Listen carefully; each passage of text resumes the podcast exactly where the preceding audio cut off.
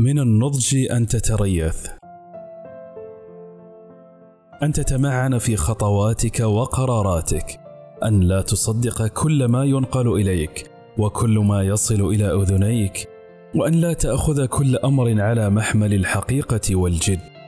دون تمريره على مصفاة التدقيق والنقد. أن تنظر للبعيد وتتجاوز مدار رؤيتك القريبة.